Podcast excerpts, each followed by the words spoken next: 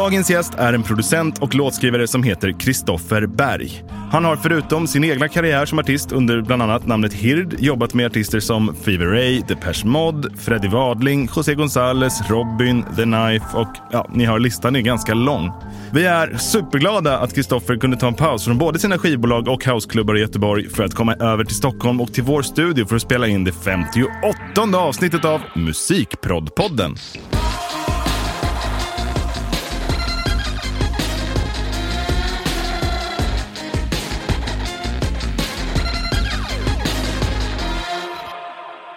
Välkommen Kristoffer. Ja, Hela vägen från Göteborg. Yeah. Du var uppe i andra ärenden och... Ja, lite möten och... Just det. Ja.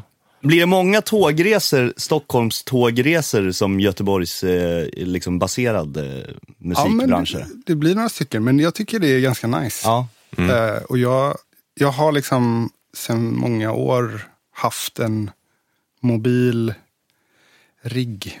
Liksom, som är en del av mitt workflow. Så jag har alltid, beroende på hur mycket ananpackning jag har, så har jag alltid en setup som jag så här, kan få upp på tre minuter och, och jobba. Alltså en bra laptoplösning med liksom. Precis. Och, Med ett ljudkort och en mick typ eller? ja, det är beroende på. Alltså, det är inte så att man sitter och lägger sång på X2000.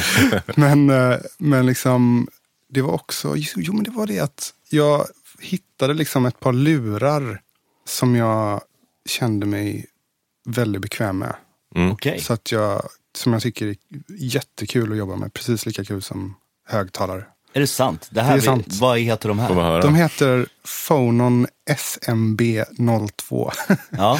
det är faktiskt en gammal... Företaget är Phonon. Ja, Okej. det är så här, de är handbyggda i Tokyo av, eh, och det är liksom patenterad, det är någon hokus pokus teknologi som några fysikprofessorer har gjort. Men de är liksom gjorda med en, av en masteringstekniker och en DJ som är en gammal kompis från, eh, jag reste mycket till Japan för så här, ja, början av 2000-talet. Just det, vi får nog anledning att återkomma till det. Ja, kan jag. Eh, och det är faktiskt han, eh, Alex from Tokyo heter han. Tokyo Blackstar heter hans musikprojekt.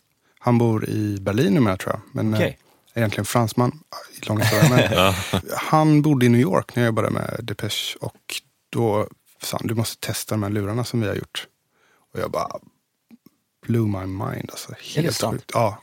Det är en upplevelse jag Mm. aldrig har fått med ett par hörlurar. Inte jag heller. Så det där låter jag har spännande. ju å andra sidan inte testat dem där. Nej, men det Det där... är för, Oj, Oj, titta, där är de. Ja. shit. De ser ut som ett par Sony-lurar lite grann kan jag tänka. Ja, de är, det är ju själva caset är bara no name ja. Men eh, allt det interna är väldigt, eh, ja. High, high eh, definition. Jo, hur som helst, vi börjar, brukar ju börja poddarna med en liten eh, faktaruta om dig då. Ålder Mm. 36. och var är du uppvuxen? I Göteborg, i, född i Masthugget, så uppvuxen i Majorna, Kungsladugård. Typ. Ja. Eh, var bor du nu? Nu bor jag i Bildal, Aha. söder om Göteborg. Okej. Och familj? Min fru Anna och två barn som heter Mattea och Hugo. Härligt. Utbildning? Jag gick musiklinjen på Hvitfeldtska Mm. efter grundskolan. Och sen har jag väl typ, jag tror jag har åtta universitetspoäng i ljuddesign.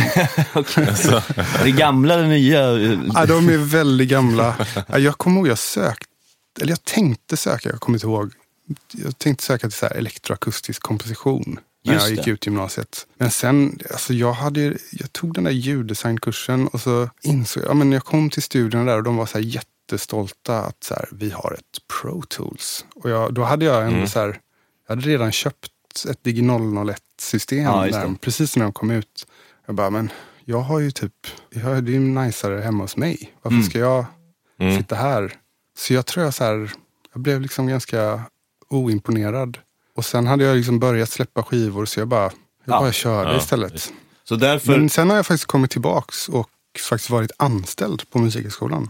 På Jaså? deras musikproduktionsprogram. Som, eh, Alltså i Stockholm? Nej, Göteborg. Göteborg? som okej. föreläsare eller Ja, kurs? som, för, som jag hade kurser och var ett tag, i ett svagt ögonblick var jag programansvarig. Oj, oj, oj. Ja, och sen Nu är jag inte där längre. Nej, du tröttnade på det eller?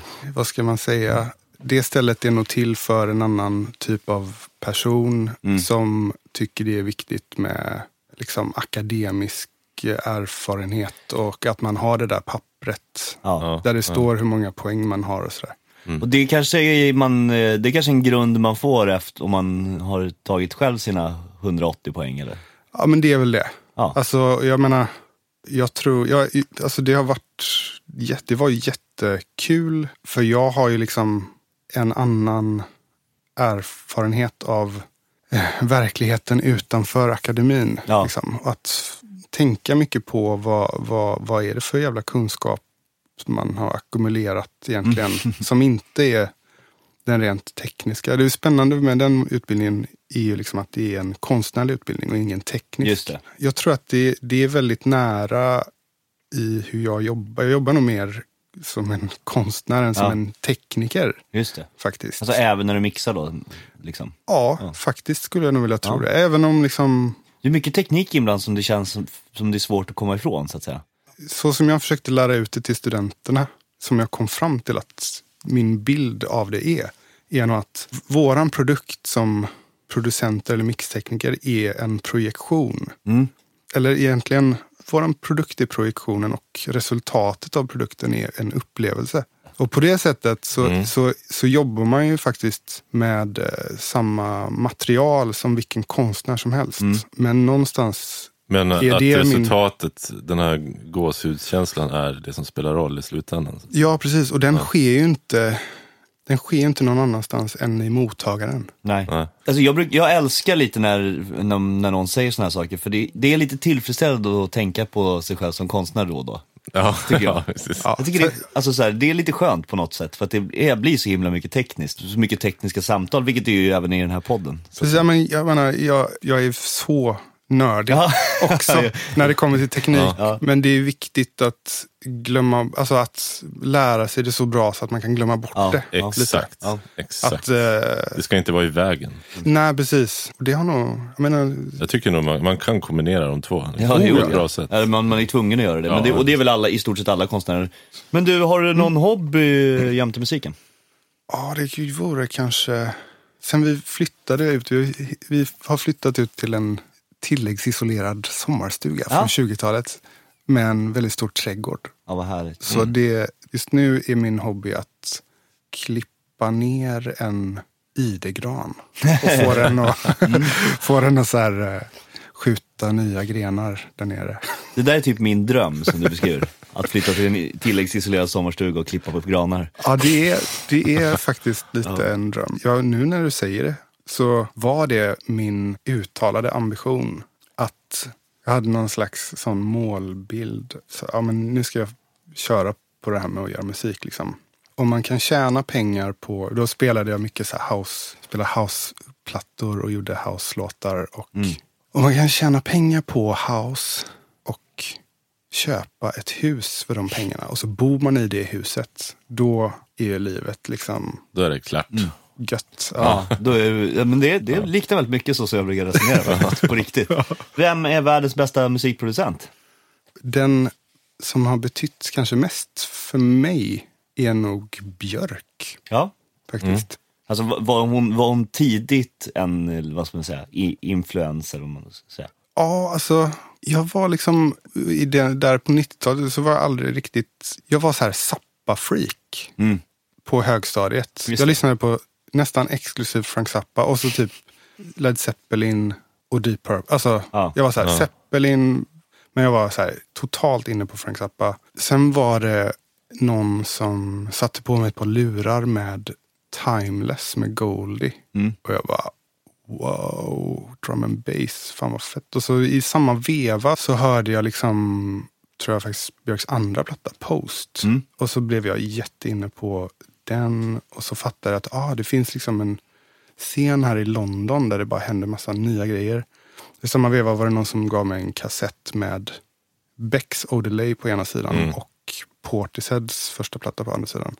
Hela den där grejen, Mm. det som hände i London så här 94, liksom, 94 till 96 har ju påverkat mig så sjukt jävla mycket. Och där är liksom ändå Björk den, på den tiden så, så tror jag man såg henne som en artist. Hon såldes ju som en artist, men med dagens tillbakablicksperspektiv så tycker jag man definitivt måste se henne som en ganska revo- revolutionerande musikproducent i det att Ja, hon liksom, men om man kollar på de som jobbade på de plattorna så är det liksom ett eh, best of galleri, persongalleri av liksom, du har så här stråkarrangemang av Talvin Singh och eh, så här Howie B, Nelly Hooper och så typ mixar eh, eh, Spike Stent. Liksom. Mm. Det var också en sån bara mindblowing ja, upplevelse när en komp, Jonas Kvant sa att han ah, jag jobbar med Spike Stent. Jag bara Spike Stent, ringer, ringer en klocka. Så kollade jag upp så här, googlade Spike Stent och bara okej, den här duden har mixat alla mina så här, favoritplattor från Ja. 90-talet i England. Liksom. Och det, det är liksom en person som är den felande länken. Ja, och det är typ Björk. Ja. Det finns liksom inga, ramen har inga gränser Nej. riktigt. Nej. Utan Ja, det, det är ju fantastiska skivor. Jag, liksom, jag fick en sån där upplevelse, jag lyssnade på eh, en podcast som heter eh, Song Exploder, har ni hört den? ja, Ja, och därför gjorde de med, jag kommer inte ihåg vilken Björklåt det var nu. De intervjuade henne och pratade om produktionen av den låten och liksom arrangemanget. Och man ble, jag blev, då blev jag helt golvad också. Att man så här Shit, förstår, det, det här är ett, måste jag höra. detta är ett jag, geni, Jag, jag älskar ju Björk också. ja, det- det fattade jag inte då riktigt. Men hon har så uppenbart arbetat från grunden med, med idéer. Mm, att liksom både kunna så här, gå in i mikro, mikro, mikro PET-perspektiv Mm. och zooma ut liksom, till någon slags universellt eh, så här, flyter i rymden och egot existerar inte perspektiv. Liksom.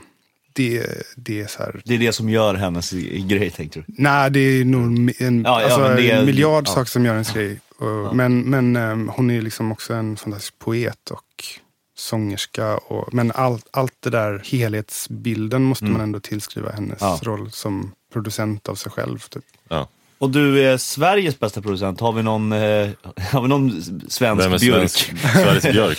Ja, det har vi. Alltså det här är nu trippar man ut på Ja, alla säger lite. det, våga.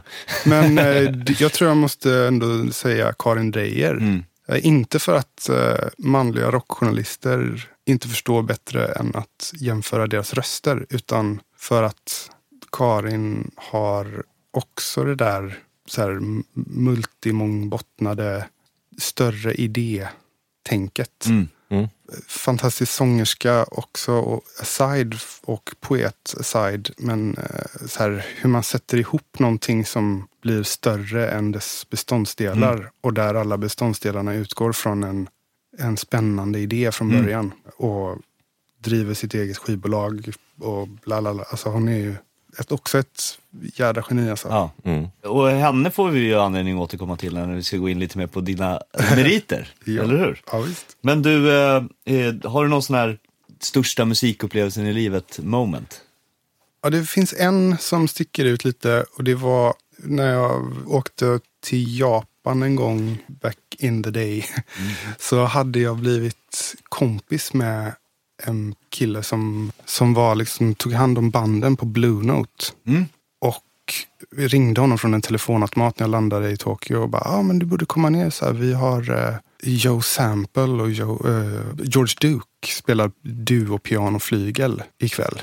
Då George Duke spelade med Zappa under min favorit Zappa-period. mm. Ja men det var fantastiskt och så typ hängde jag typ med George Duke och Joe Sample efteråt. Och, då, och, och så sa så här, jag, bara, jag var tvungen så här, att säga till George Duke att bara, du, eh, hur du lirar liksom på, på eh, Rocks and Elsewhere. Det har så här, verkligen satt mitt liv i en ny riktning så här, när jag var kid. Han bara, Va? jag minns inte ens. Liksom. Ja men du vet den här låten. Och så typ nynnade han. Då höll jag på att svimma. Och sen nästa dag så sa, ringde Jori igen och bara, kom tillbaks. Vi har Terry Callier ikväll. Så åkte jag tillbaka till Blue Note och satt och lyssnade på Terry Callier med sitt engelska band. Och Blue Note i Tokyo där var liksom, det var som att sitta och lyssna på världens grymmaste platta. Det var så bra ljud på den klubben. Ja. När han spelade en låt som heter Butterfly så kommer jag ihåg att jag var liksom inte medveten om min kropp. Så var det liksom, man fick inte dansa. Det var så väldigt strikt. Man fick inte äta, dricka eller dansa när bandet spelade. För då blir man utslängd. Eh, Men då kom det fram en så här Blue Note staff och bara så här. Mm, mm, mm, sorry, no dancing. Så då hade jag liksom omedveten. Ja, då hade jag liksom, och så märkte jag att när han liksom tog mig ur mitt sinnestillstånd, då hade jag liksom jag log typ med hela ansiktet samtidigt som jag grät och dansade. Och jag, jag gick sen till liksom, mitt häng i som en liten svartklubb som heter The Room. Och bara berättade det här för en, en kompis. Jag, bara, jag tror jag hade en så profound jävla upplevelse. Precis, för jag, jag var så inne i det att jag grät och skrattade och dansade samtidigt. Och jag visste inte vad som hände. Från och med den stunden så var det min, så här, det här är varför jag håller på. Ja. Här, Kan du kasta dig själv tillbaka till det där momentet eller var det så pass liksom eh, Ja, absolut. svävande? Ja, du kan göra det. Ja, vad härligt, underbart. Har du sett samma band någon mer gång? ja, Var det svinbra då med? det var svinbra då med, men den där upplevelsen... eh, Ångrar du att du såg det igen då? Nej, nej, nej, inte alls. Nej, men det roliga var att alltså, en av mina så här, första så här, mentorer kan man säga var Magnus Singmark i Coop. Och de hade gjort en låt med Terry Calais som jag hade remixat. Så eh, jag träffade Terry också efter giget där. Och fantastiskt, alltså, så fantastisk eh, varm person. Mm. Vi blev liksom, höll lite mailkontakt och jag fick Nefertiti i Göteborg och bjuda in honom att spela i Göteborg. Ja. Två gånger tror jag. Så att, eh, vi roligt. träffades också där efteråt. Och så. Vad kul. Mm. Ja, jag har två frågor kvar här på faktarutan fortfarande. Men, men eh, hur gammal var du när du gjorde ditt första musikljudjobb? Liksom? Ljud eller musikjobb? Mm, Man skulle kanske kunna säga att det var jag och mina kompisar Max och Paul började spela på gatan. typ alltså i lågstadiet. Det var tidigt. Och tjänade så här sjuka pengar på att stå och spela. sant. De, körde sin, de var spelade saxofon. Så de spelade sin saxofonläxa och så Ja. bankade jag trummor till. På Kungsgatan i Göteborg. Ja, det låter ju fantastiskt. Eh, Det ledde till mitt, vårt första tv-framträdande i Oldsberg. Är det sant? ja, faktiskt. Men jag vet inte om man kan räkna. Jag, jag tror jag skulle vilja räkna. Jag tror jag var, jag gick i tvåan på gymnasiet och fick så här, i uppdrag att göra förproduktioner på en skiva. Liksom. Det kändes som det var Första Henrik Cederblom. Som, ja, precis. Ja, coolt. Du, eh, avslutande frågan här. Vad står det på din gravsten? Tack och förlåt. Förlåt. Bra svar. Förlåt är bra.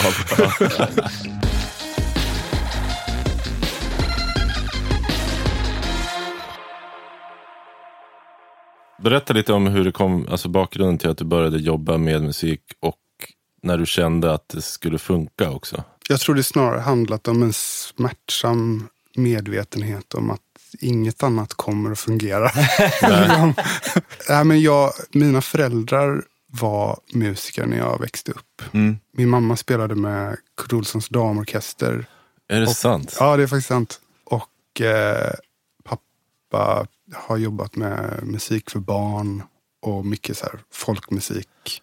Spelade jättemycket grekisk folkmusik när jag Jaha. växte upp. Och, och keltisk, svensk. Alltså, så jag har på något sätt vetat att det funkar från, ja, Ja, det har inte varit något liksom, du har inte haft någon förälder som har sagt att du borde välja en annan bana? Nej, inte Du, får, direkt. får jag flika in en, en liten fråga bara? Ja. Det är inte din mamma som spelar triangeln? Nej. Nej. Men, ja, eh, förlåt, jag var tvungen. Men jo, det är Johan, Johan Melin är ju dotter till Anki som spelade triangel. Johan, Och och han har ett band nämligen. som är asgrymt som alla Ja. borde höra som heter Fontän. okej. Okej, okej. Sorry, sidospår. Ja, men det var ett eh, spännande sidospår. Ja. Ja, så du, du, du har liksom en skolad musikbakgrunds hemifrån, så att säga? Eller liksom de, är de skolade musiker? Är de... Ja, på sätt och vis. Eller skolade, skolade. Jo, det är de ju. De gick så här någon musikhandledarutbildning i Härnösand där de Ah. träffades. Okej. Och sen är väl, min mamma spelade percussion och hon var typ, det finns en legendarisk percussionist som heter Bengt Berger, eller Besche, som eh, också sen blev min tablalärare. Jaha, Han spelade okej. tablas på gymnasiet faktiskt för Besche. Men han var i Ghana och studerade mother drumming där och då var mamma hans första elev tror jag, när han kom hem till Sverige och började liksom lära ut afrikanskt slag. Då var det nog inte många som kunde lära ut det tror jag i Sverige. Nej. Så de är inte så här musikhögskoleutbildade Nej. utan har gått en, en annan väg också. Ja. Så där har väl jag Men det har funnits mycket instrument hemma låter det ändå som. Ja. Alltså det är det som är väldigt roligt att se tillbaks på. så här. Jag minns, väl, jag har ett väldigt tydligt minne av att, att jag kunde så här krypa in i trumman och liksom mysa. I våra första Suveränt. Eh, och sen jag menar, när, när damorkestern gjorde, de gjorde någon så här stor krogshow på Berns eller eller något, Då, då hade mamma så här, ah, jag ska fixa en eh, grym rigg. Så plötsligt en dag i vardagsrummet så stod det liksom en Akai-sampler och en Octapad. Man bara wow, rymdskepp liksom. Okej. Så hade de bara ställt upp det för att testa och så fick jag och Alex liksom fick prova och banka på en sampler. Alltså då, Ja. det här var ju så här säkert, jag vet inte när, när, de, när S700 eller S1000 kanske. Jag hade en DX7 hemma. Som, Ja. Alltså alltid piano, hur mycket skrammel och skakgrejs som helst. Pappa har alltid haft tusen gitarrer. Ja. Liksom, och eh, Porta Studios har alltid, alltså det har alltid funnits mickar. Och, Ja. alltså det var ju drösor liksom. Så att det har ju varit på ett väldigt skönt sätt. Typ som jag och min bror kanske slängde leksaker omkring oss. Slängde de Ja, instrument, instrument. omkring sig. Ja. Och då, Precis. och då började man ju leka med det också. Men du, eh, har är det här en tradition som du passar vidare till dina barn eller? Absolut. Ja.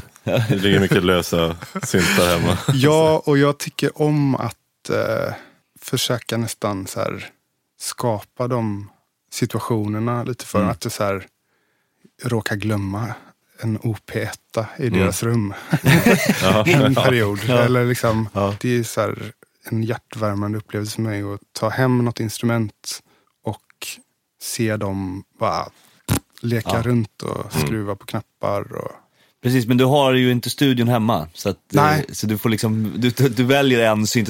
Ja, nu precis. dina barn ska ni lära er en, en eh, SH101. Ja, precis.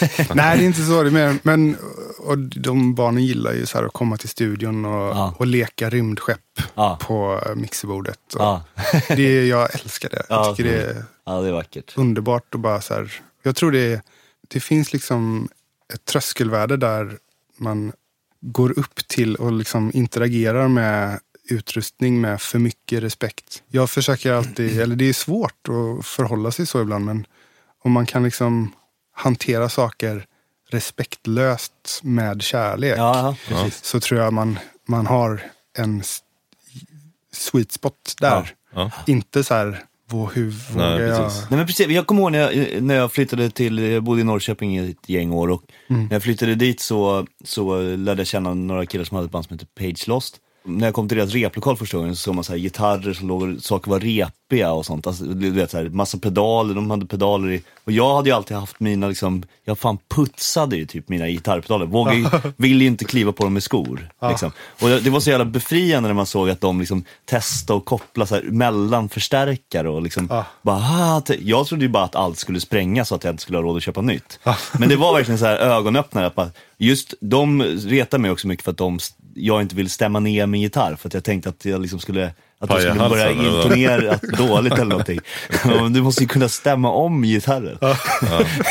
men, ja, äh, men- Befogad Nej, men det finns, ja, men precis, men det finns ju någon, men det är precis som du säger, man kan inte vara för respektlös för de går ju faktiskt sönder grejerna också. Och det är Ja. skitdyra grejer. Ja, Man har inte råd att vara hur respektlös. Ja. ja men precis. Men det, är- jag gillar det här, det finns en, någon slags punkighet i det också samtidigt. Liksom, om, om man behandlar saker respektlöst så är, ökar du chanserna till att du får till någonting som någon annan inte har fått till bara baserat på att du vågar Ja. lite mer. Ja. Men eh, lite samma ämne. Vad, vilka instrument spelar du? Jag är trumslagare från Ja. början, batterist. Jag började spela, ta trumlektioner liksom när jag var sex år gammal tror jag. Hjälp. Ja. Och det var väl liksom min bild av vad jag skulle göra länge. Att jag ska bli, bli trummis. Liksom. Mm. Sen så på högstadiet så liksom blev det någon slags kris där. Där jag liksom jag började bli, få väldigt känsliga öron. Mhm. Så jag kunde liksom inte, jag fick asont i öronen om jag övade så mycket att det var kul att man utvecklades. Men, och, och om jag inte övade så blev det tråkigt att spela. Och i den vevan så köpte min pappa liksom en, den första så här Pentium-datorn som hade ett ljudkort med full duplex. Mhm. Och jag och min lillebrorsa började liksom, ja, spela in på den där. Man kunde sätta ramminne på ljudkortet och ladda in samplingar på det. Och där Vad var det för ljudkort? var det kört.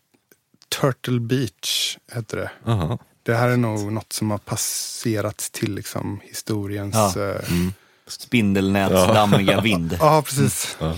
Turtle Beach hette det i alla fall. Och så här vet jag att vi hade en sequencer som hette Voyetra Orchestra. Någonting. Aldrig heller hört talas. Ja, det, var, det här var liksom innan Cubase hade släppts på PC. Det fanns bara på Atari. Typ. Ja, ja, ja. Okej. Och man var tvungen att klocka. Alltså det, det kom ett speciellt program där man testade CPUns hastighet. Och så räknade den ut. Så man var tvungen att gå, liksom, gå in i, in i filen för drivrutinerna på ljudkortet. Och skriva in hur Snabb. diskrepansen på liksom, alltså 44 100 är lika med. Och så skrev man upp där värdet som där den klockade hur processorn Ja. egentligen inte höll klockan. Utan det var så här, Okej. så ja. att, eh, det, var inte, det var inte Garageband direkt. nej. Man har det liksom lite bra, när man tänker tillbaka på allt sånt där så känner man ju bara så här, satan vad skönt det är att man gör musik i, i, Ja, i dagens liksom, herregud. alltså. Ja. Ja, det är, men det, där, det är ju kul tycker jag. att Jag känner mig väldigt tacksam för att ha varit med om, fan det är ju då 16 var jag när jag gjorde den där första grejen. Det är 20 år sedan. På de 20 åren har det liksom hänt så sjukt mycket. Ja. ja det är helt absurt. Men vi är ju i samma ålder så att Ja, jag var ju precis som du. Alltså man har ju upplevt hela den digitala revolutionen i princip. ja. Vilket är, tror jag, inte en nackdel i alla fall. Nej, nej, det tror inte jag heller. Men samtidigt så sitter vi här i ett rum med grejer från liksom 70-talet. Nej. Men samma, exakt samma teknik, eller så Ja, som efter, ja vissa grejer är väl typ det också. Men, Mm. men det är lustigt det där med, för att det, det, det, det tycker jag är så himla spännande, att man liksom, att allt inte är utkonkurrerat om du förstår vad jag menar. Att gamla, en gammal teknik som man har fått, som har fått i hundra år också är liksom Ja, absolut. att föredra i massa lägen. Det är Ja. spännande. Mm. Ja, verkligen. Men eh, så det var då, efter den här ljudkortet, då, det var då du kom in på att bbörja prodda och göra musik? Ja, eller ja, jag hade gjort liksom inspelningar också såklart innan det på så här fyra kanals Fostex-porta. Ja. så här banddemos, liksom band jag spelar i. Och jag, alltså det var min favoritleksak när jag var liten. Jag, jag kommer ihåg min pappa köpte eh, en så här kassettbandspelare med mikrofon. En likadan till mig och min kusin. Och jag du vet, spelade in mig själv när jag spelade olika instrument. Jag tyckte det var helt Mm. Fantastiskt kul. Mm. Det var liksom, Mm. jag har fortfarande kvar den där. Så jag, jag hade alltid gillat att spela in saker och lyssna på det sen efteråt. Och liksom peta på bandet och bara, Ja. Ja. ah, vad konstigt det låter när man, om man trycker ner Ja. tummen på så, så går det långsamt. Ja. Där. Ja. Bara fascination över Ja. ljud liksom. Men det var det inte där lite som, eh, nu spelar inte jag in musik, men jag spelade liksom in mig själv när jag satt och pratade och lyssnade tillbaka på. Ja. Eller så här, låtsades vara ett tv-program eller någonting. Ja, ja. Eh, hela den där grejen. Och eh, det var ju lite som någon slags spegelbild också.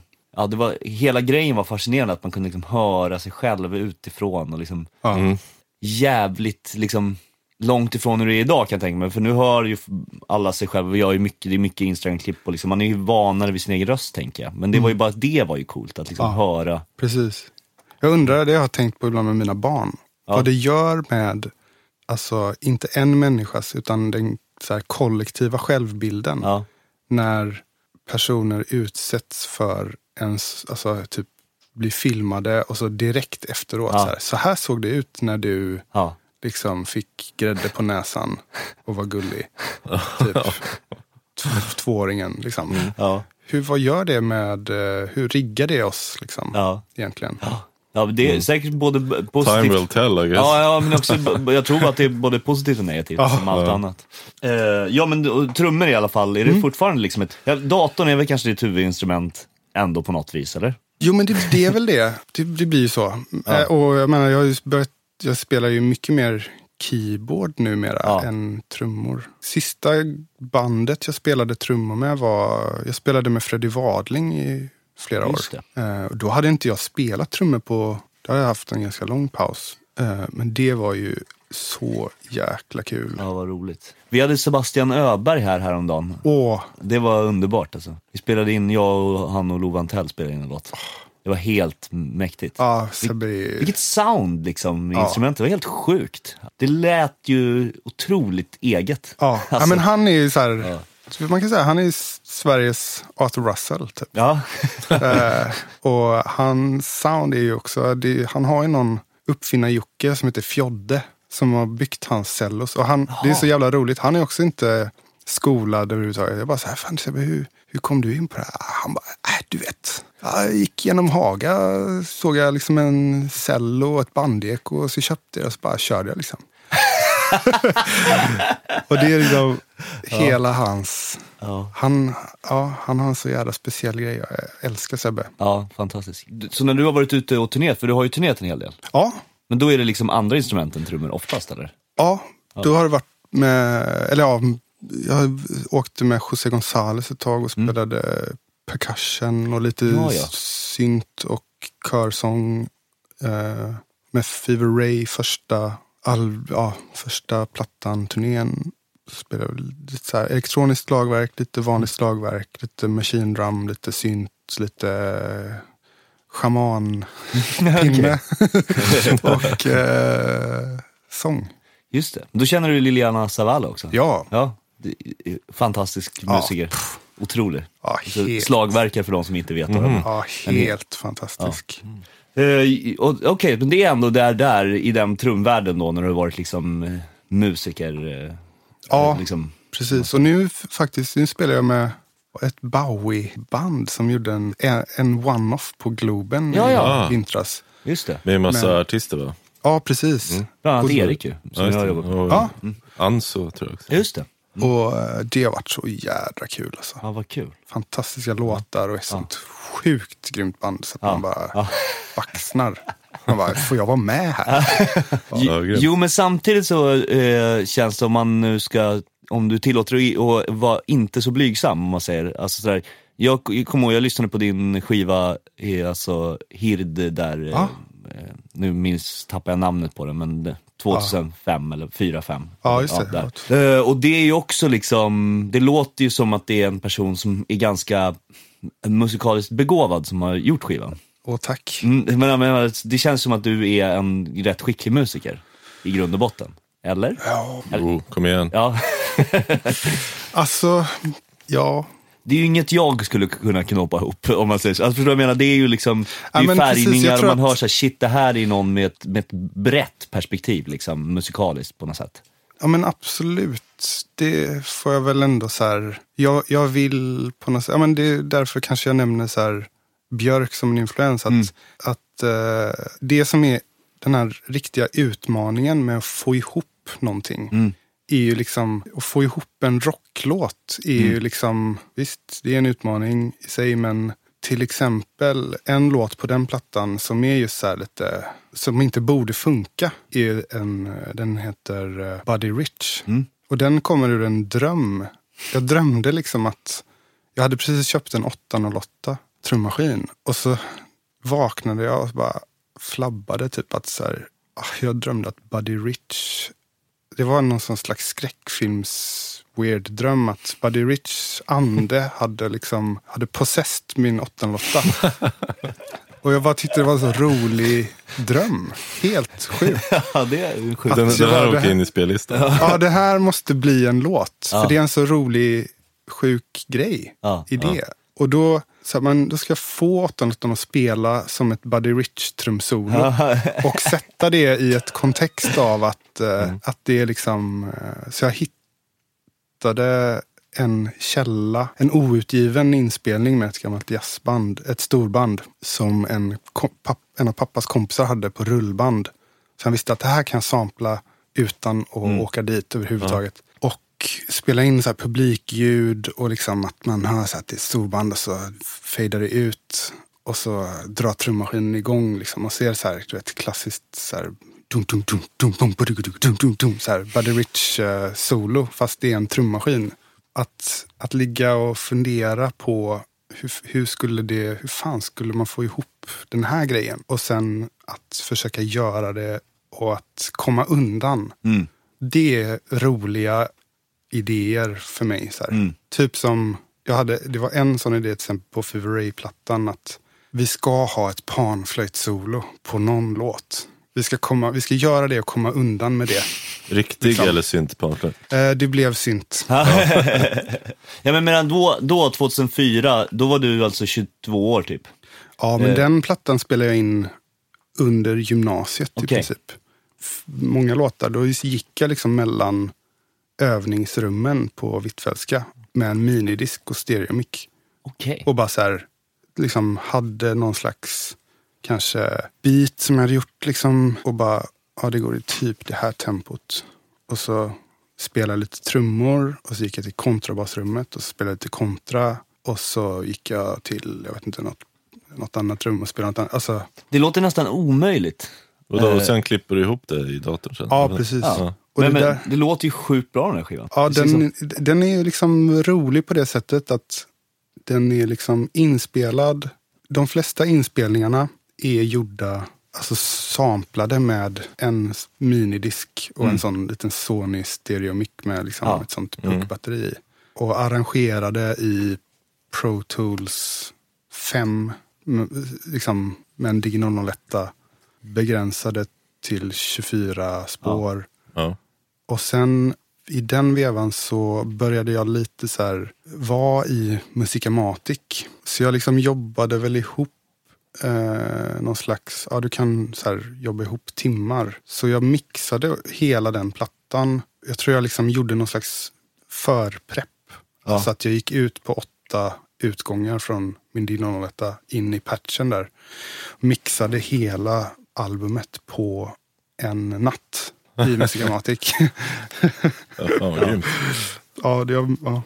Men det, för, som sagt, vi lägger in en av, åtminstone någon eller några av de låtarna i vår Spotify-spellista Ja. och så får man ju då, precis som jag, bli lite mindblown över att det låter ju fan hur bra som helst den här skivan. Och eh, att den då är inspelad med en sån här liten Sony, känns nästan overkligt tycker jag. Alltså, men nu ska vi vara rättvisa. Det är Ja. också, kan, alltså, sången, jag tror det var, alltså, sången är inspelad nog ändå när jag hade flyttat till min första studio på Tredje Långgatan. Just det. Så här, mitt, typ mitt emot Musikamatic på andra sidan polishuset där. Så att den sången är inspelad med typ, jag hade ett par KM84. Det var Jaha. liksom min, den Vad micken. Grymt. Ja. Det- Jag har aldrig liksom, tänkt på att folk spelar in så med dem. Jo men det, ja. Ja, det är jag klart tror man det kan. var- Det är, varför ska man Ja, men det spela här men- var liksom innan, du vet, du kunde liksom inte gå in på musikbörsen och köpa en stormembransmick på den här tiden. Nu Ja. kan du ju liksom, det var ju en annan tid. Mm. Jag visste inte ens så mycket, alltså. Det, ja, det fanns väl inga, inga, i alla fall inga billiga sångmickar på den tiden. Nej. Liksom Ja, kanske att man kunde köpa så här AKG, C... eh, tusen.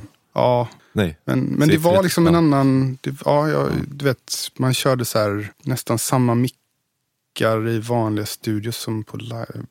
Alltså typ så här Mm. Shure SM81 och sånt. På, Ja. alltså, men sen hade jag, jag hade sån jädra tur att jag liksom, ja men lärde känna Henrik Lipp lite och han fattade. Jag, jag, på gymnasiet så gjorde jag så här studioassistentjobb för eh, dels Lasse Nilsson som har Nilento studio fortfarande. Mm. Typ, och gjorde så här mobila inspelningar i kyrkor kring Okej. Göteborg. Så jag jobbade för honom och även för Torbjörn Samuelsson.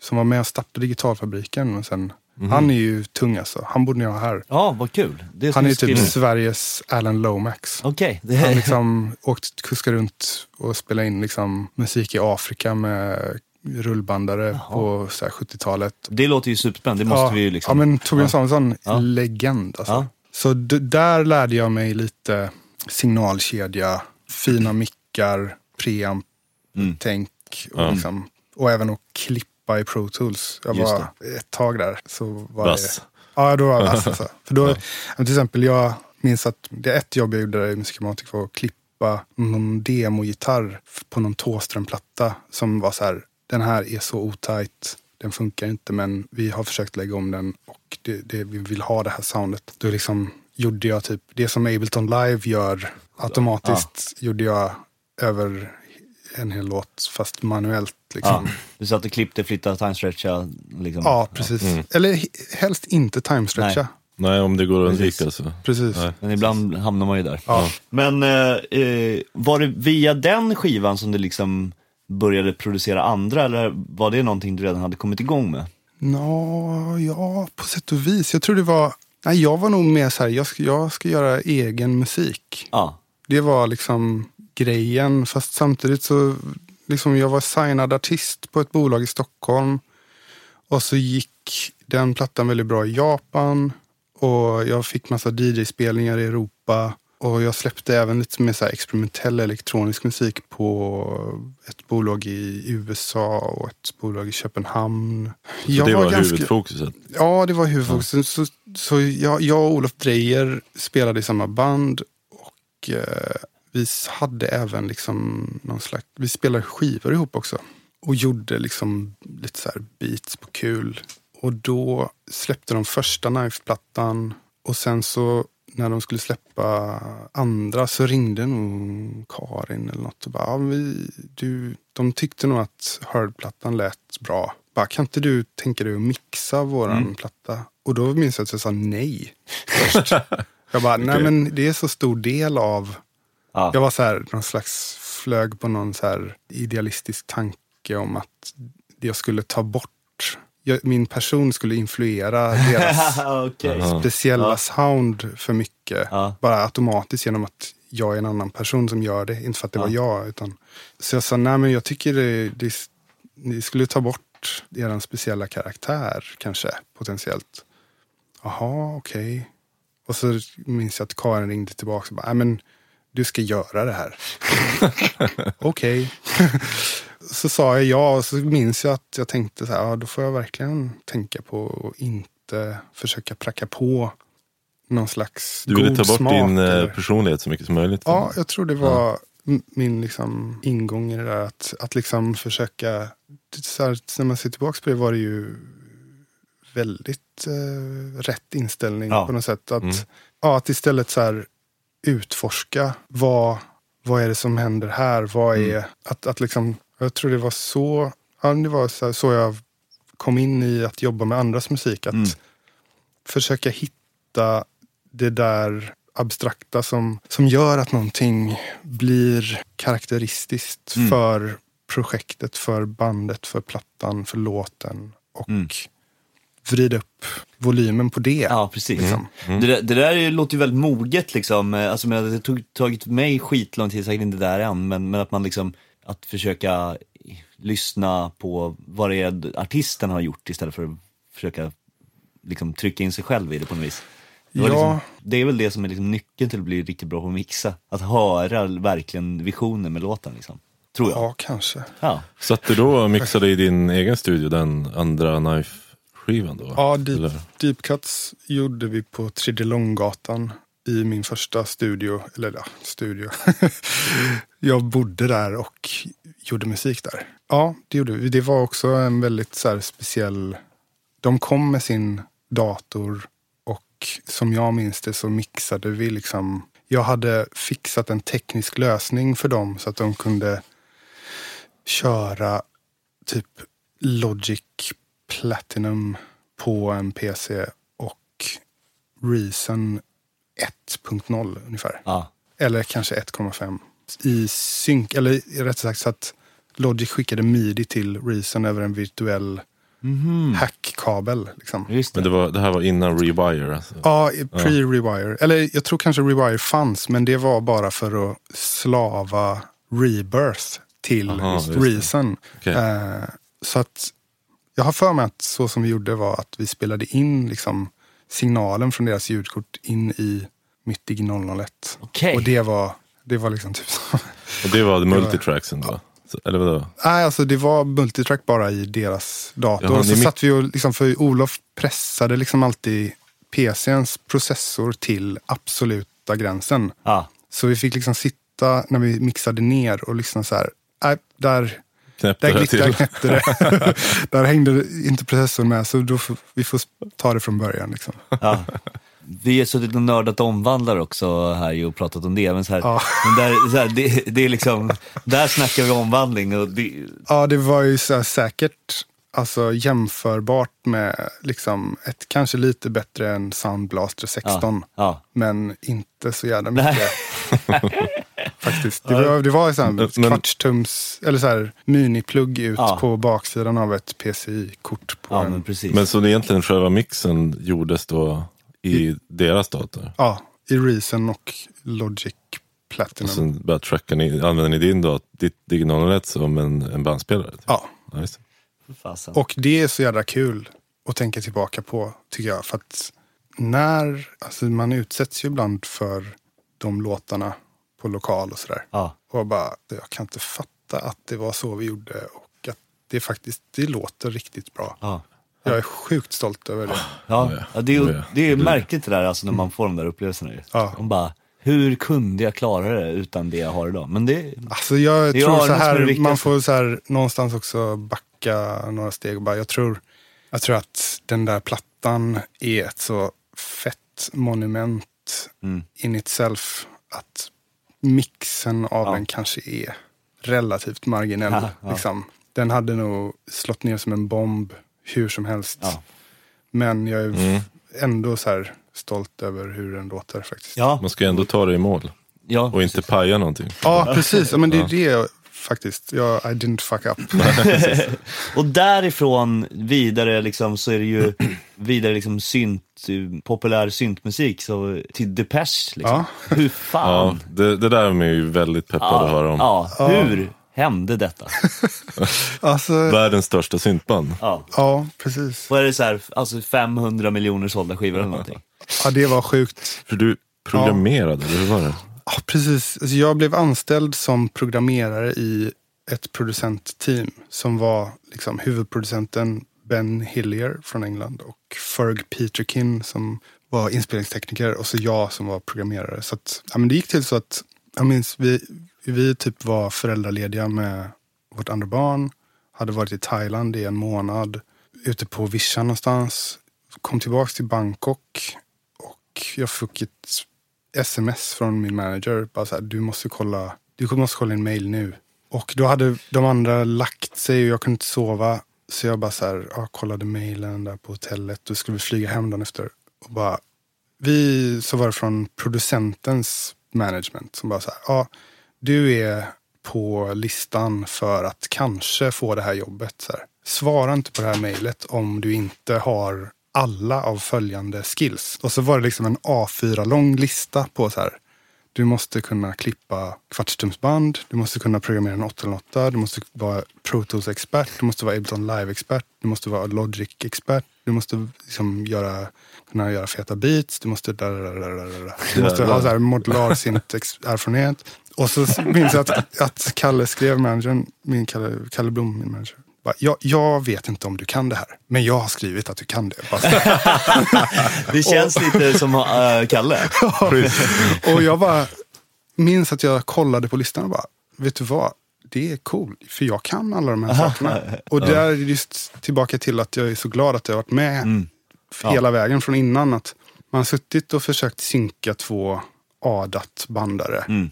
Och jag har klippt kvartstumsband när jag praktiserar på Sveriges Radio. Jag har, liksom, jag har en 808, jag kan programmera den. Jag, alltså, Det var check på alla. Ja, det var check på alla och jag bara så här, God bless att man har liksom haft så väl förspänt. Ja. Och jag, ja, men jag tror jag direkt faktiskt, om jag får vara så osvensk. Jag bara, jag ska ha det här jävla jobbet. För att Mm. Jag har aldrig skrivit ett jävla CV i hela mitt liv och försökt söka ett jobb. Nej. Men nu Om det är något någon... jobb man ska söka. Så. Ja, precis. Ja, men, så, jag, då, sen, så vi svarade på det där och så skypade jag med Ben. Då hade jag precis, tror jag, tackat nej till ett band som hade gått till honom och jobbade med honom just då. Så han hade liksom ändå koll på mig. Mm. för de hade snackat. Så vi hade liksom, vi kom överens väldigt snabbt. Så han var bara så här, "Men det här blir ju jättekul. Då sa jag, vi ska bara flyga dig till London för att träffa Daniel Miller. så då liksom fick jag en flygbiljett och flögs ner till London och så här, stod utanför dörren.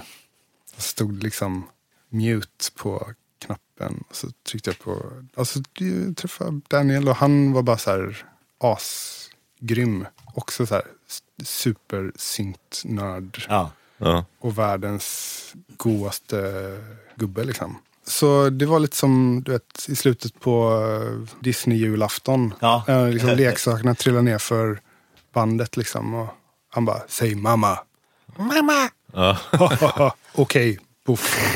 Så jag liksom flög hem från London med okej-stämpeln på bakfickorna. ja. Fan vad Och coolt. sen, då, sen drog det där igång då, lite senare. Ja, precis. Det gick jävligt snabbt.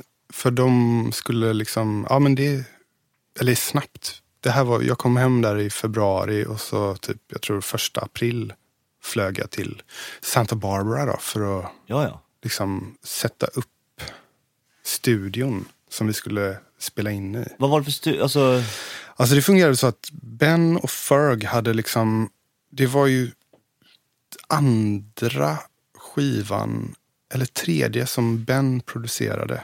Och då hade de på albumet innan kommit fram till en inspelningstillvägagångssätt som innebar att vi hyrde in oss i studios men satte upp ett eget kontrollrum i det stora inspelningsrummet. Så vi hade liksom två Rocket Cargo Trucks som åkte mellan Santa Barbara och New York.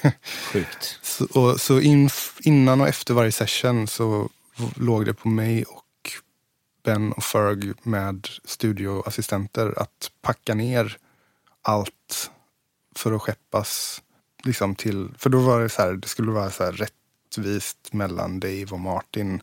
Att de kunde få hänga med sina familjer Mhm. Under inspelningen. Liksom. Och det, ja, Så det då var, skulle ni då exakt kopiera föregående setup i den nya staden? Alltså det gick inte. För att, okej. bara för att Martin köpte nya grejer hela tiden. alltså det var helt coolt. sjukt. Ja men det var ju jättestort såklart. Och, vad liksom, och då, då var det typ så här, vi behöver få fram en knorrig bas här och så fick du liksom sitta med syntarna. Eller vad, vad, liksom, hu, vad bestod ditt huvudsakliga arbete av? Ja, det var liksom att eh, ta Martins demos till full-blown produktion i liksom på detaljnivå. Så här, Alltså- här är ett trumbit, nu gör jag det bättre. Typ. Ja, precis. Och där försökte jag väl liksom egentligen ha lite samma... Ja, det var min, min liksom uppgift på pappret var det. Och sen, jag hade en så schysst roll Ja. i produktion. För att som producent av en sån platta, så det, det, liksom, det var en väldigt speciell erfarenhet att vara med om. Att göra en platta som man vet i princip när man gör den att den kommer sälja en miljon ex. liksom. Det måste man ju försöka glömma men ändå ha i bakhuvudet någonstans. Och det, det ansvaret är ganska, i korset ganska tungt att bära. Ja. Tror jag. För en, för, för, och det var ju skönt att Ben fick ju bära det. Ja. Att, eh, och han hade ju också all liksom, kommunikation med Daniel Miller som A&R-ade. Mm. Liksom var ganska så här, han var, jag vet att de hade jättetät kontakt. Så efter varje dag så skickades alla råmixar från den Mm. dagen till, till Daniel Miller. Och jag fick någon slags idéspruta roll som var jättekul. Mm. Att jag hade liksom fullt förtroende på något sätt. Att Mm. slänga ur mig idéer och jag hade också inget ansvar för Nej. om de idéerna kom med på plattan på något sätt. Ja, det låter skitkul. Det låter som Ja. en drömroll. Ja, jätte, jättekul. Hur mycket av ett Depeche-fan var du innan detta? Alltså, jag minns ju väldigt tydligt första gången jag hörde Depeche. Det kommer vara en rolig historia för er som känner Hans. Ja, Men Ja. Min mamma och Hans pappas fru är gamla barndomskompisar. Så att vi hängde typ när vi var små. okej. Och Hans var ju Och så då där i Härnösand? Ja, precis. Alltså, Min mamma är från Härnösand. Så Okej. att när vi var liksom där och firade jul så typ lekte vi när vi var kids. Hans Olsson alltså, för Ja. de som Ja. inte fattar det. Som nu då är- avsnitt. eh, min studiogranne Ja. i SGS. I alla fall, ha, jag minns det här jävligt tydligt att någon jul så kom vi hem till dem och eh, Hans bara, har ni hört syntmusik? Jag bara, va? Nej. och så spelade han Speak and Spell och Kraftwerk. Och det, jag bara, hade aldrig hört 100% syntetiserad musik. Nej. Så han var den första som Så spelade. då blev du mindblown? Ja, mindblown, men också in, inte så här att jag bara plötsligt blev, eh, stoppa, typ, tog fram hårsprayen och stoppade in fingrarna i kontakten och bara så här, blev syntare. Men, men det var en väldigt stark upplevelse. Ja. Det är spännande att komma ihåg så specifikt liksom, första gången man hör ett eh, band. Ja. Liksom. Men kort, kort svar, nej, jag var inte så här Nej. rå Depeche-fan. Men, men det var också så här, ja men min inställning när jag åkte dit, när jag typ satte mig på planet och åkte till Santa Barbara var bara så här, nummer ett, jag, jag får inte bli starstruck. Nej. Liksom. Jag får, måste någonstans bro down för att kunna göra ett bra jobb. Ja. Ändå så här, när man jobbar med elektronisk musik så är ju Depeche någonstans, jag kommer ihåg att det var mycket snack så här på, på Fever Ray-plattan till exempel med Pedro Henrik, Mm. de andra producenterna. Så här, "Ah, är det här för? Det här Ah, ju, ja. Eller är det inte för Depeche-igt? Ja. Att det är liksom någon slags storhet som man mäter Ja. en Mm, viss typ av syntljud. Alltså det är en så stor koloss. som man måste någonstans, det är som kraftverk, man, man måste någonstans förhålla sig till det. Eller välja att inte förhålla sig till det. Det går inte att inte ta ställning. Nej. Och det var ju också så här kul att bara, ja nu kan jag liksom maxa på depechigheten i allt. Så att det Ja, är det. fucking Depeche Mode. Ja, det, det är rätt. Jag måste nästan göra det. Ja. ja, fan vad häftigt alltså. Men och det gick ju också ganska bra. Jag, typ, jag, menar, jag kom hem till Martin innan vi började och typ drack lite kaffe. Han bara, "Ja, du kanske vill komma ner till studion och välja vad du vill ta med ner till där vi spelar in. Jag bara, ja visst. Så kom in i hans studio och bara, oh my. Och det Alltså, var det den var så här- sämsta studion du har sett? Nej men det var ju så här, ja han hade inte någon buckla. Typ. Äh, resten bara fanns där. Ja. Allt. Och saker man Alltihop. inte någonsin visste fanns ens. Ja. Har han liksom. Och allt är så här uppkopplat, ready to go och Helt renoverat skick. Alltså det, Jag tror att jag har sett en bild på det här. Är det den med en, också en SSL Matrix i mitt?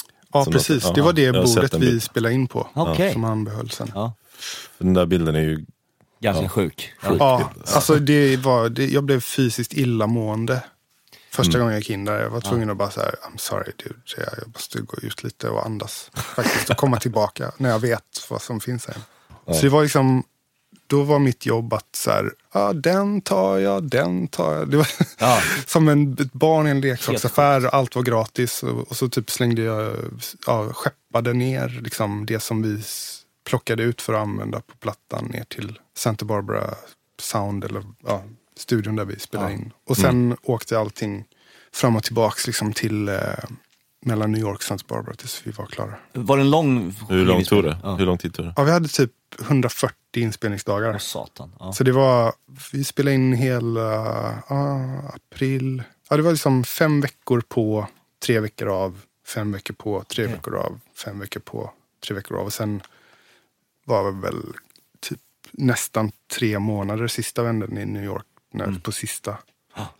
De där fem veckors perioderna var det varje dag då? Eller, Ja, det var, eller hade ni det var liksom måndag till till och med lördag jobb, söndag av och sen vad sa varannan helg en dag ledigt, varannan helg två dagar ledigt. Okej. Okej. Ganska Intensivt. okej. Ja, det var insett. Men överlevnadsbart. Ja. Ja. men, men du, eh, det där jobbet har väl resulterat i andra grejer också? Eh, Så ni har ju samarbetat på annat sätt? Ja, ja absolut. Ja, men jag har gjort stråkarrangemang och inspelningar med stråkar av Martins sololåtar Mm. för ett lite filmprojekt. Och jag har mixat för Martin och även för eh, hans projekt med Vince Clark. Ja. Okej. VCMG. Ja, det ja. var en rolig historia från New York förresten. Vince Clark hade flyttat till New York när vi höll på med sista vändan av Delta Machine. Eh, Och så typ sa Andy någon dag stunden, oh, Chris, but make no plans tomorrow because there's gonna be a dinner. You know, Vince is coming. Jag bara, ah, vad trevligt. Så. Och så kom jag till studion nästa dag och bara, ah, eh, everyone's little anxious. Vince eh, coming with his manager. Och ja, det blir väl bara trevligt, liksom. de är ju gamla kompisar. Och så kommer vi in så hänger ut lite och någon är där och tar kort och la. Vi står och bara pratar syntmoduler typ och nördar loss. Och så går de därifrån och så typ träffar jag Andy efteråt. Han bara, ah, det gick ju bra. Jag var jättenervös. Bara, Vad snackar de om? Nej, men jag tror vi har inte setts på 20 år alla i samma rum. Jag bara, wow. Jag fattar inte det. det var liksom där när de träffades första gången sen han lämnade bandet. Ja, det är ju helt sjukt. Ja, men och sen det var ju liksom, ledde ju till saker att bara hänga i New York och hänga i LA. Alltså typ studion vi var i New York, där var liksom, jag menar, de man träffade i hissen där var ju liksom Nas och Jay-Z och Beyoncé var i studion bredvid och Vilken studio? Jungle City. Det är liksom Alicia Keys har och Swiss Beats har byggt liksom ett studiokomplex där de byggde liksom studion egentligen för Alicia Keys. Och så gjorde de, kopierade de det rummet, spegelvände det och hyrde ut det. Så det var liksom Ah. så här total bling hiphop vibe egentligen. Ja, just Så här med Ja. så här Louis Vuitton-tapeter. och- Men fantastisk utsikt. Vilket ju man, På Manhattan. Ja, Ja. liksom upp på, ja, i- uppe i Chelsea på västra sidan. Ja, när vi typ precis var klara med inspelningarna och mix, alltså vi hade levererat till Flood för mix typ. Så gjorde vi några så här studio sessions där vi liksom spelade några låtar live och det filmades. Och så när vi repade det där så typ knackade det på dörren. Och, eh, det är någon som kollar in och bara "Eh, Hej, eh, jag är inne i typ eh, och skriver med Beyoncé där och jag tänkte, jag är stort fan, så här, skulle ni vilja göra ett samarbete kanske? Och jag bara, fuck, det är Frank Ocean som knackar på dörren. Eh, försök att inte se Helt knäckt. helt knäckt ut. Ja, Tryck upp Eh, hakan. och jag tror inte någon annan än jag och Dave kände igen honom. Ja. Dave var väl jävligt grym koll på Ja. nya artister. Han har döttrar i rätt ålder och, så här, och gillar att kolla in ny musik. Och då säger Dave så här, ah, jag måste dra på en grej. Men eh, fan, du borde ta med dig Chris och Martin. De, det är de som är så här, de tycker sånt där är kul. Alltså. Svimma nästan liksom. Så då ledde det till att jag och Martin hängde ut typ efteråt med, ja, med Frank Ocean. Och han bara, ja det här är låten, så här, spela upp. Och jag bara, jag och Martin kollar på varandra och skrattar bara. Det här är typ den bästa låten vi har hört i hela vårt liv. Vad fan ska vi göra med det här Ja. liksom? Ja. Och jag bara, ja, jag vet inte. Jag, så jag, jag liksom, vi fick höra låten en gång och så åkte jag till hotellet efter en lång dag och bara kunde inte somna. Jag hade ju ändå en laptop där. Så jag bara, och så hade han ändå sagt så här, ja men han vill ha ett stort refrängmoment liksom. Mm. Så jag bara klottrar ner en typ mega, mega ackordvändning på refrängen. Mm. Som ur minnet typ. Kom dit nästa dag och då hade vi fått filerna genom en studioassistent. Så när vi var klara med den dagen, då så här, ja men vi får köra lite då. Och jag bara, ja men jag klustrar ner den här idén på, för Frank Ocean sa att så här, ja jag vill ha liksom en så här, han bara sträckte ut armarna och bara, jag vill ha en så här, bara mega, mega, mega refräng. Jag bara, jag har några ackordidéer här. Och så lekte vi runt lite med lite modularer och lalala. Men så testade vi de där ackorden med mitt fula ljud, demo, skissljud. Bara, det här låter skit. Så här. Och jag bara, ja men vi testar att koppla in någon så här Studio Electronics Prophet, Mm. rackad Prophet. Och så körde vi samma kod och fixade dem till låtens tonart och så vidare. Och så bara, men här är det någonting. Mm. Liksom. Och så utgick vi från det och gjorde faktiskt det som han bad om. Men vi kunde inte spendera så mycket tid med det utan bara så här, da, da, da.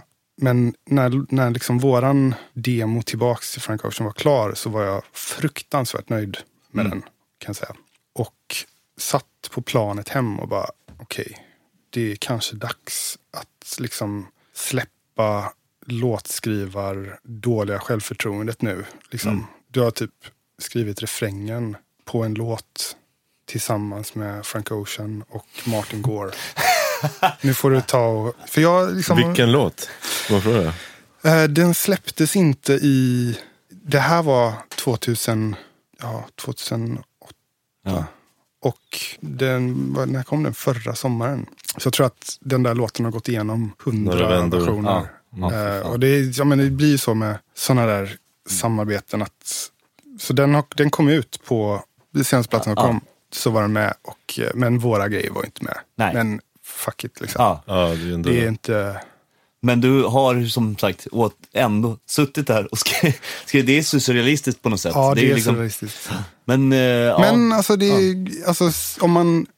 Det är personer som gör musik också.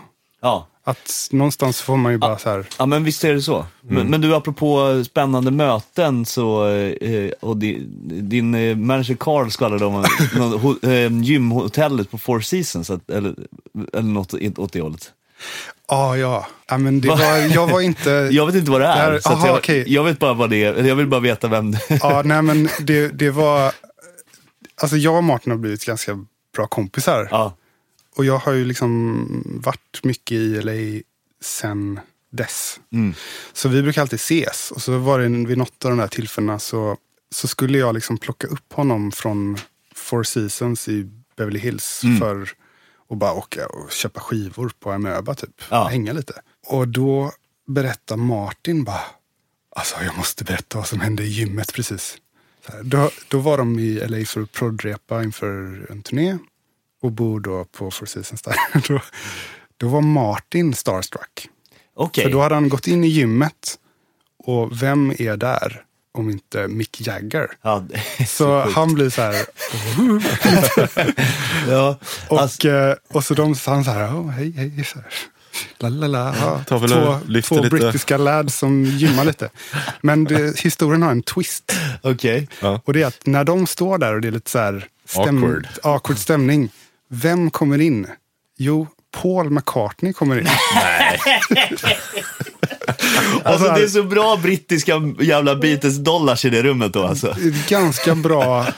Ja, Alltså samlade tillgångarna i rummet är liksom, ja, precis. Det är skönt att veta att de håller sig i trim. ja, Ja, oh, Jesus. shit vad sjukt. Ja, det är verkligen konstigt. Ja. Det är också intressant att du är liksom inte ens ett steg bort ifrån det där då. Utan du, lite senare köper ni LPs på Amöba. Ja, men precis. Ja. Ja, det är sjukt häftigt. Men du, våran tid börjar bli knapp. Ja. Men vi måste få veta lite om hur din studiosetup ser ut. Ja. Okej, den ser ut så att... Rum på SGS, Ja, för det första. och det är liksom... Ja.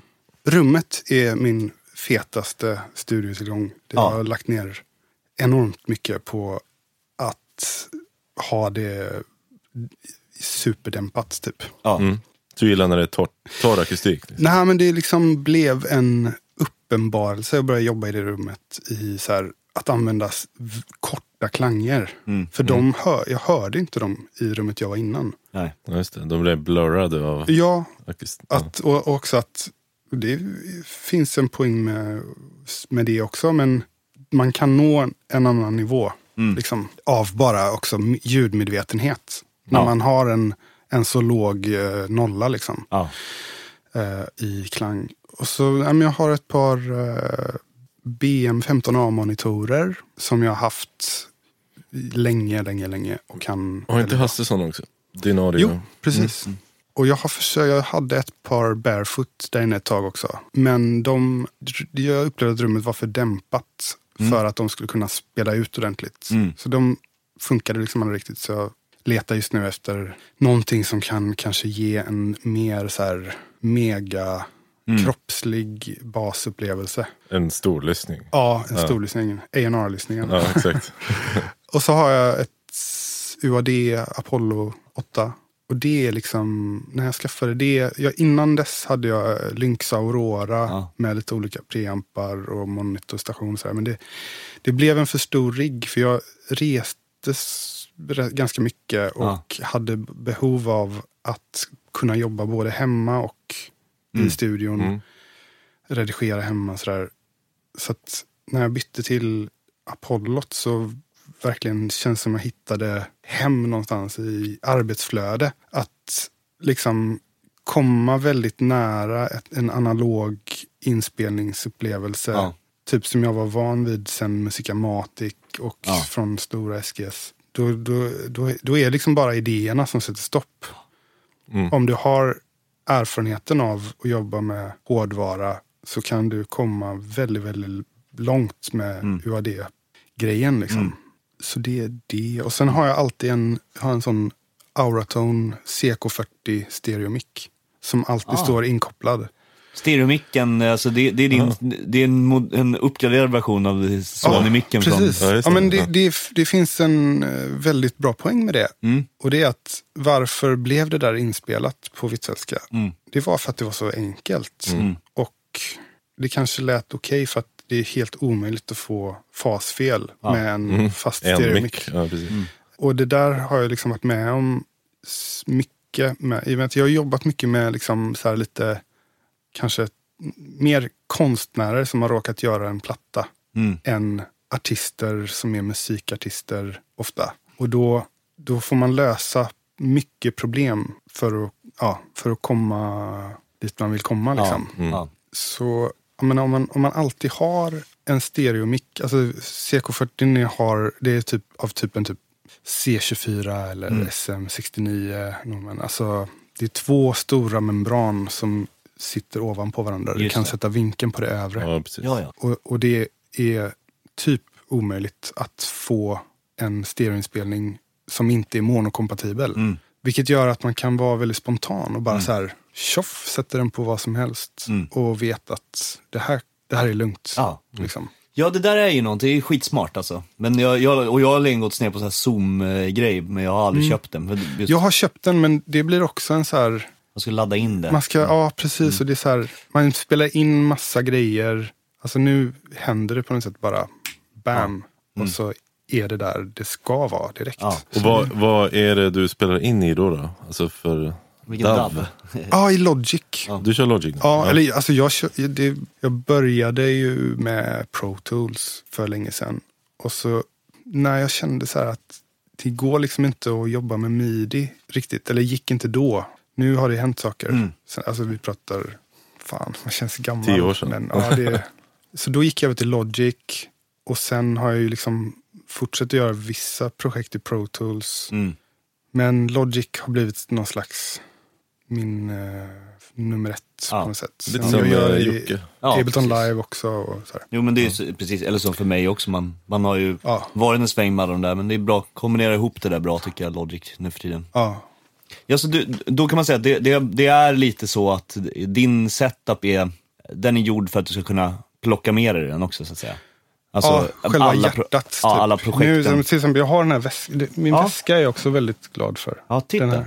Där är en sån här, Det här Där är- har du North UAD. Face. eh, Ja, men det är ett väska 2.0. North Ja. Face Fusebox Ja. heter den. Och jag har haft en sån här i tio år och slitit den sönder för Ja. att den blir den perfekta väskan. Och nu finns den att få tag på igen. Så den har jag liksom laptop, UAD, satellitkort, hörlurar och jag har också liksom genom åren laborerat med olika mindre ljudkort och typ USB analogsyntar. Typ som när DSI Tetra kom Just det. så var det liksom något som bara låg i min ryggsäck. För att Ja. det är så, man, alltså, att kunna ha med sig en äkta analogsynt Mm. i väskan Mm. som du kopplar in med USB och så bara Ja. är du uppe på... För det, om man har en setup i väskan som man kan plocka upp på tre minuter Ja. så, så kan man liksom få saker gjort. Liksom på ett annat sätt än om Ja. det är så här, åh nej, vad är f- liksom förlängningskabeln? Och, alltså typ, du ska bara ha en strömkabel Mm. och liksom, Men jag tycker det där är, alltså mitt, eh, det är ju UAD, att jag, jag kör ju också UAD och liksom är supernöjd på alla möjliga sätt. Förutom att, när jag fortfarande turnerade mycket, att det var, jag tyckte det var sjukt irriterande med den här jävla eh, satelliten som jag tog Ja. med mig. Ja. Alltså man hade så mycket hellre bara velat ha en pytteliten box i så fall. Det, det Ja, är liksom, det är, men det är, men man får också så här väga det mot, så här, försök att få ner en EMT 140 i din rygga. Ja, ja jo, jo, visst. Jag håller med dig, men jag tycker ändå att man tittar in, jag, ibland så brukar jag roa mig med att titta in i min satellit och bara, fy fan vad mycket luft. Jag kan de inte bara trycka ihop den här? För sig, det är en bra idé. Ja. Att faktiskt eh, skrota Caset. boxen Ja. och ta en lunchlåda bara. Jag har varit inne på att göra någon sån, liksom, typ, jag tänkte att jag skulle bygga in den i ett pedalbord eller någonting och bara så här, alltså så här, Ja. kunna sätta den på underred, ljudkort på gör, men Det är så jävla Ja, stor den där Ja, lådan. just det. Ja, Ja. nåväl. Men, men du, eh, vad är dina producentstyrkor? Vad är det som gör dig som liksom, som gör att du har fått jobba med fan Depeche Mode och eh, Frank Ocean och The Knife och Fever Ray. Alltså det, det är ett sjukt bra CV, det får man ju säga. Ja, tack för det. Mm. Jo, men vad är mina styrkor? Jag... Kan vi börja och lista mina svagheter? Det, absolut, Nej, jag det, det, Nej, men jag, tror, jag tror så här att jag, jag har försökt förstå det själv. Det liksom har varit en jävla resa att försöka, vad är liksom min produkt? Jag, det var liksom min, erf, oj, min erfarenhet från att jobba till exempel med Lasse Nilsson tidigt. Alltså när jag var i tonåren. Alltså en person som sliter blod, svett och tårar för att spela in musik. Liksom. Och investerar enorma summor pengar i att möta sina kunders krav med hårdvara. Liksom. Jag bara så här, det där, jag vill inte hamna där. Så jag, redan då, alltså när jag gick i gymnasiet, så, så hade jag en idé om att min verksamhet måste vara idébaserad. Inte utrustningsbaserad. Nej. Och någonstans så tror jag det är där, liksom, det minns jag från dag ett på Depeche-sessionerna. När jag var liksom, kände inte dem och det var liksom så här jättetouchy-feely. Liksom. Eh, så hade jag just den där ambitionen att inte bli starstruck och att våga komma med sjuka idéer. Over the top-idéer. Liksom, jag vågade hålla upp handen och bara, för när, när de bara, ah, ska vi börja med för låt? Och jag vet inte, du, säg du. Och så hela så här brittiska, artiga. Och jag bara, vad håller de på med? Det, liksom, vi ska ju jobba. Så jag bara, "Eh, jag har en idé. Liksom. Och alla bara vände sig om och typ glodde på mig. Och jag bara, whoops, det här kommer bli ett jobbigt halvår Ja. från nu. Ja, Och så sa någon bara, ja, ah, grymt. Då kör vi på det. ja. Liksom att, Du tog lite kommandot där. Liksom. jag inte tog Eller, kommandot, det ska jag inte säga. Initiativ i alla fall. Ja, eller att, att liksom så här, man, man vinner mycket om man så här bara zoomar ut lite och så här, ja, men jag, har, jag har en, ja, som att, att man jobbar idébaserat och så här, s- vore det inte kul om bla bla bla bla bla, eller alltså att bara ha spännande idéer. Liksom. Och också så här, någon slags medvetandegörande om förhållningssätt och kontext. Och liksom, eh, och mycket, jag menar, mycket av det har jag liksom också lärt mig av att jobba till exempel med Karin Dreyer Ja. eller Olof som är så här, med, liksom, jag tror inte de fattar hur jävla grymma de är. Jo, det är för, ja, jag hoppas de förstår det. Förtjänar de att göra. Ja. Och sen jag älskar ju ljud. Jag älskar att känna, mus, alltså få känslomässiga upplevelser av musik. ja. Alltså, det är på något sätt, jag är liksom en junkie för de upplevelserna. ja. Och det, jag vet inte om det är min en kvalitet. ja, men det är det väl. Alltså jag menar, Någonstans. Ja. Men, men eh, vad heter det, om du, sk- som avslutande fråga nästan då, kan man säga. För någon som vill jobba med det här, som du jobbar med, ha ditt, ditt jobb. Ja, Vad har du för tips att skicka med? ja, mitt mått på framgång är att man håller på. Att man inte har slutat än. Ja, Så att eh, det är, kör på bara. Är det? ja, kör på och tro på eh, dina idéer. Och våga testa idéerna flera gånger. För att de kommer inte bli samma liksom två gånger om. Mm. Även om det är samma idé. Eh, Ihärdighet är någon slags tips där, eller? Ja, Idé-ihärdighet. ja men också att, att ta sig tiden att liksom dyka ner i något okänt och eh, simma runt och snorkla lite och se sig om. Och, och att lite, vad ska man säga, att fördröja kvalitativ bedömning av vad man håller på med är också ganska bra. Just det. Det lärde jag mig, det såg jag alltså när, till exempel med Martin, hans, det var vid ett tillfälle där han bara skulle spela ett syntpålägg på någon låt.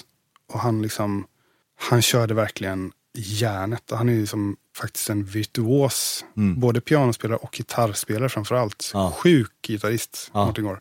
I alla fall, han liksom gjorde en tagning och bara kom in i det helt blundade och headbangade och bara körde liksom och hamnade helt off the rails. Ja.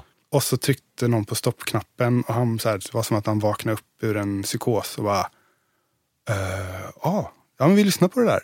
Och så lyssnar vi på slutet och han bara bryter ihop av skratt. Bara, det där var så jävla dåligt. Vi gör det igen. att liksom ha den där, du vet, där har du liksom ett recept på en ganska bra förutsättningar för att göra bra låtar konsekvent. Ja. Att du är liksom modig nog att släppa loss Ja. och släppa sargen. Du har någonstans en instrumenterfarenhet som gör att du kan göra det också. Mm. Och sen har du liksom ingen så här, vad heter det, prestige Eller efteråt. Om, om det är så här, Prydhet. Ja. prydhet. Och, och liksom, de flesta andra tror jag i den situationen hade så här stoppat när de höll på. Ja. Och bara, det här, nej, oh, förlåt, jag är dålig, vi tar det från början. Liksom, han körde hela vägen in i kaklet och skrattade åt sig själv Ja. och släppte det på Ja. en sekund. Ja. Och att och även så här kunna verkligen, typ, det här refrängen håller inte. Bara markera, delete. Och att i det läget öva på, på att faktiskt göra någonting helt annat. Att nollställa sitt Ja. mind och bara, det finns ingenting här. Där vi tog bort allting. Ja. Och göra någonting annorlunda. Ja. Det är faktiskt väldigt svårt. Ja. Det kan han och det försöker jag på något sätt inspireras av. ja. Jag tycker det var en extremt fin avslutning, Ja, inte väldigt. det? Eh, vi, alltså, tack så otroligt mycket för att du kom hit. Det har varit skitkul och jag tror att många som lyssnar också kommer... Jag är helt övertygad Ja. om. Vi kommer ju som vanligt göra en Spotify-lista. Och eh, ja, den hittar ni på vår hemsida. Musikproducent.se podd. Ja, och eh, ja, följ på Instagram och sånt där. Så, Instagram, Facebook. ja. Skitkul att ha dig här som sagt och eh, My pleasure. eh, vi eh, hörs. Vi hörs om två veckor. Tack Kristoffer. Tack!